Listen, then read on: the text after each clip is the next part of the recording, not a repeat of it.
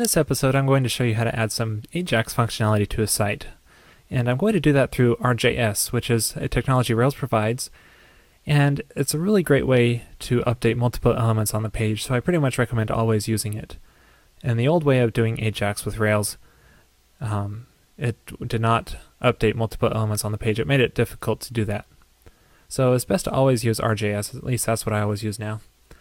And so here we have a site, which just shows a product page, a television stand, and notice that it has reviews for this product.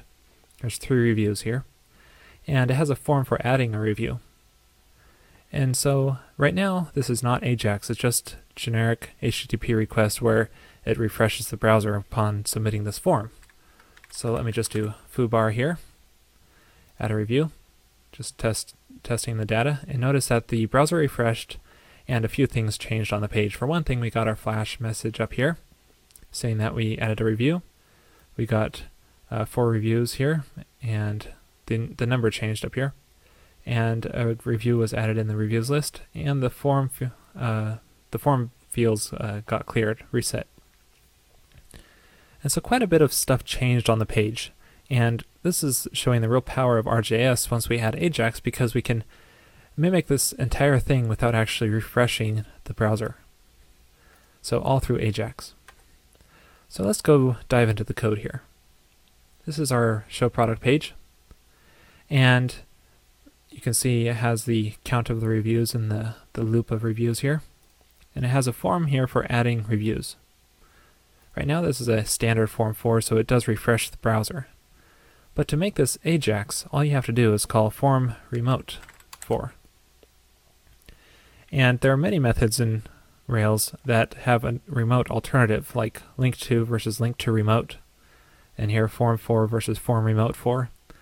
And so to pretty much just to add Ajax functionality, you just have to change the method to call remote. And so there's something else we also have to do in the view, which is include our JavaScript files. So here's our application layout, a global layout file, and we have to add our JavaScript files in here. We can do that with JavaScript. Include tag defaults. And so this will load all the prototype and scriptaculous files for us. You can see all these files being loaded.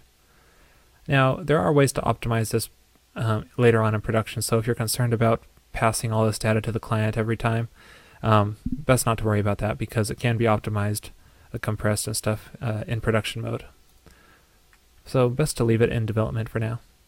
And um, notice down here in the form, we have an onSubmit tag attribute, and it has some Ajax stuff going on here. And if the client doesn't have JavaScript enabled, it will fall back onto the old action, which is just submitting a normal HTTP request, which should refresh the browser and stuff. So it's best to always keep the site functioning with JavaScript disabled, if the JavaScript is disabled. So to get this to work, we have to add some Ajax stuff to our create action in the reviews controller, which is what's being called when the form is submitted. So we go to our reviews controller here, and this is the action which is being called. And right now is creating a review, setting a notice, and redirecting to the product, back to the product page. Now I'm not doing any error handling here just to keep things simple and to stuff this all into one episode.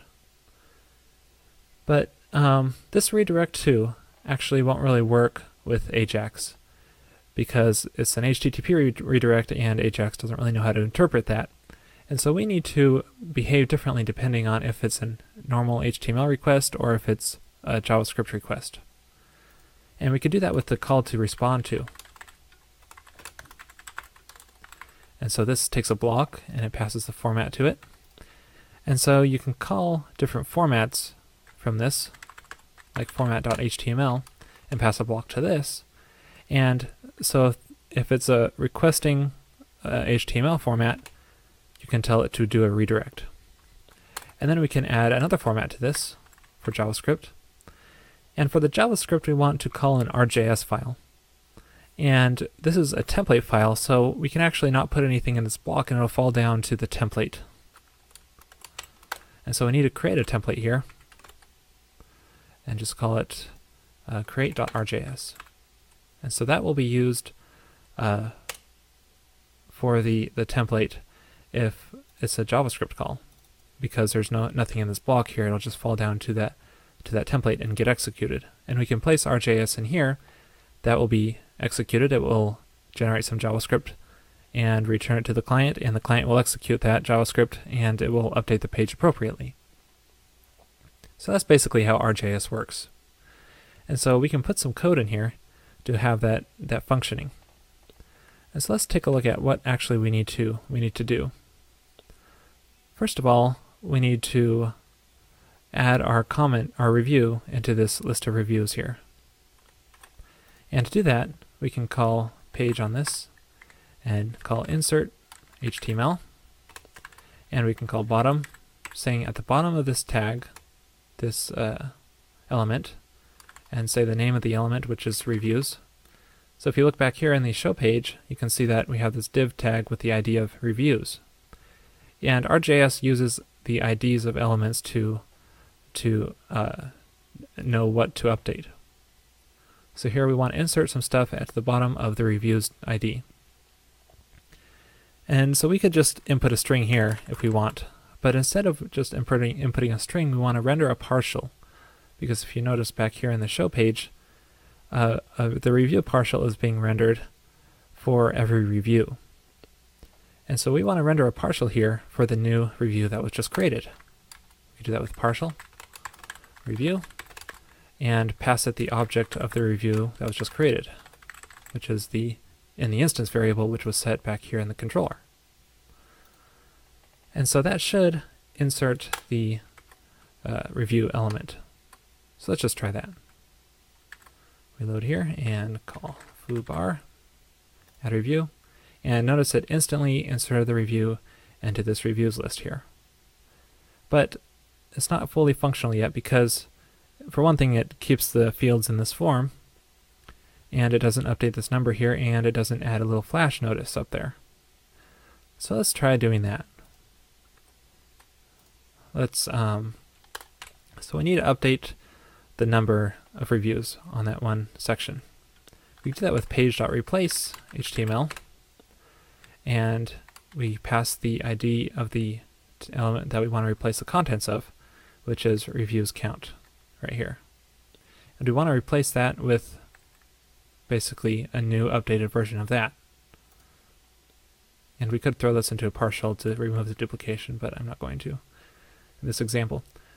So we want to update reviews count and um, put this result in there. Now we don't have access to a product instance variable here, so we need to call review.product to get that. And so what else do we need to update? We need to um, reset the form. And we can do that by calling page and the ID of the form. And let me just check the HTML here to see if this generated an ID for the form tag, and I don't think it did because, so there's no ID attribute for this form, so I'm going to have to add one. So we got our form, form remote for, and let's do HTML ID equals review form. So now this should generate an ID uh, for the form down here. Yeah, here it is. ID equals review form. So now we have something to go by. So now we call page dot uh, pass it those square brackets like that, review form. And now you can call methods on this, and this will kind of like call methods on that JavaScript uh, object itself. So we can call reset on this, and it will call that JavaScript function reset on the form. So that's pretty cool. And lastly, we need to add the little flash notice. And so we could do page dot replace HTML, uh, call notice on the, the notice ID, which is in the application here. And uh, we want to replace it to the contents of the flash, which was set in the controller back here. And so let's see if that works. Foo bar, at review, that updated and our number of reviews updated too. And notice that reset our form here. And it showed the flash message up here. Now there's one last little problem, and that is if you click refresh, the flash message stays the same. If you click refresh again, it removes it. And that's because the way Flash works is that it hangs onto a flash for one request. Um, that's because it expects you to redirect after you set the flash message. And so we need to discard the flash after we uh, display it on the RJS. We could just call flash.discard. And so this will remove the flash, reset it so it doesn't carry over to the next request. Let's try that one more time. Foobar. And we got our message up there. Hit refresh and it goes away. So that's how you can use RJS to update multiple elements on the page. In the upcoming episodes, I'll show you how to debug RJS and uh, show you a few more tips on how to use RJS. So I hope you found this useful. I recently had the privilege of doing a screencast with Miles K. Forrest. You can check it out at coderpath.com. We had a lot of fun, and we walked through the scaffold resource generator. There's also several other great screencasts on there as well. So if you're into screencasts, check out coderpath.com.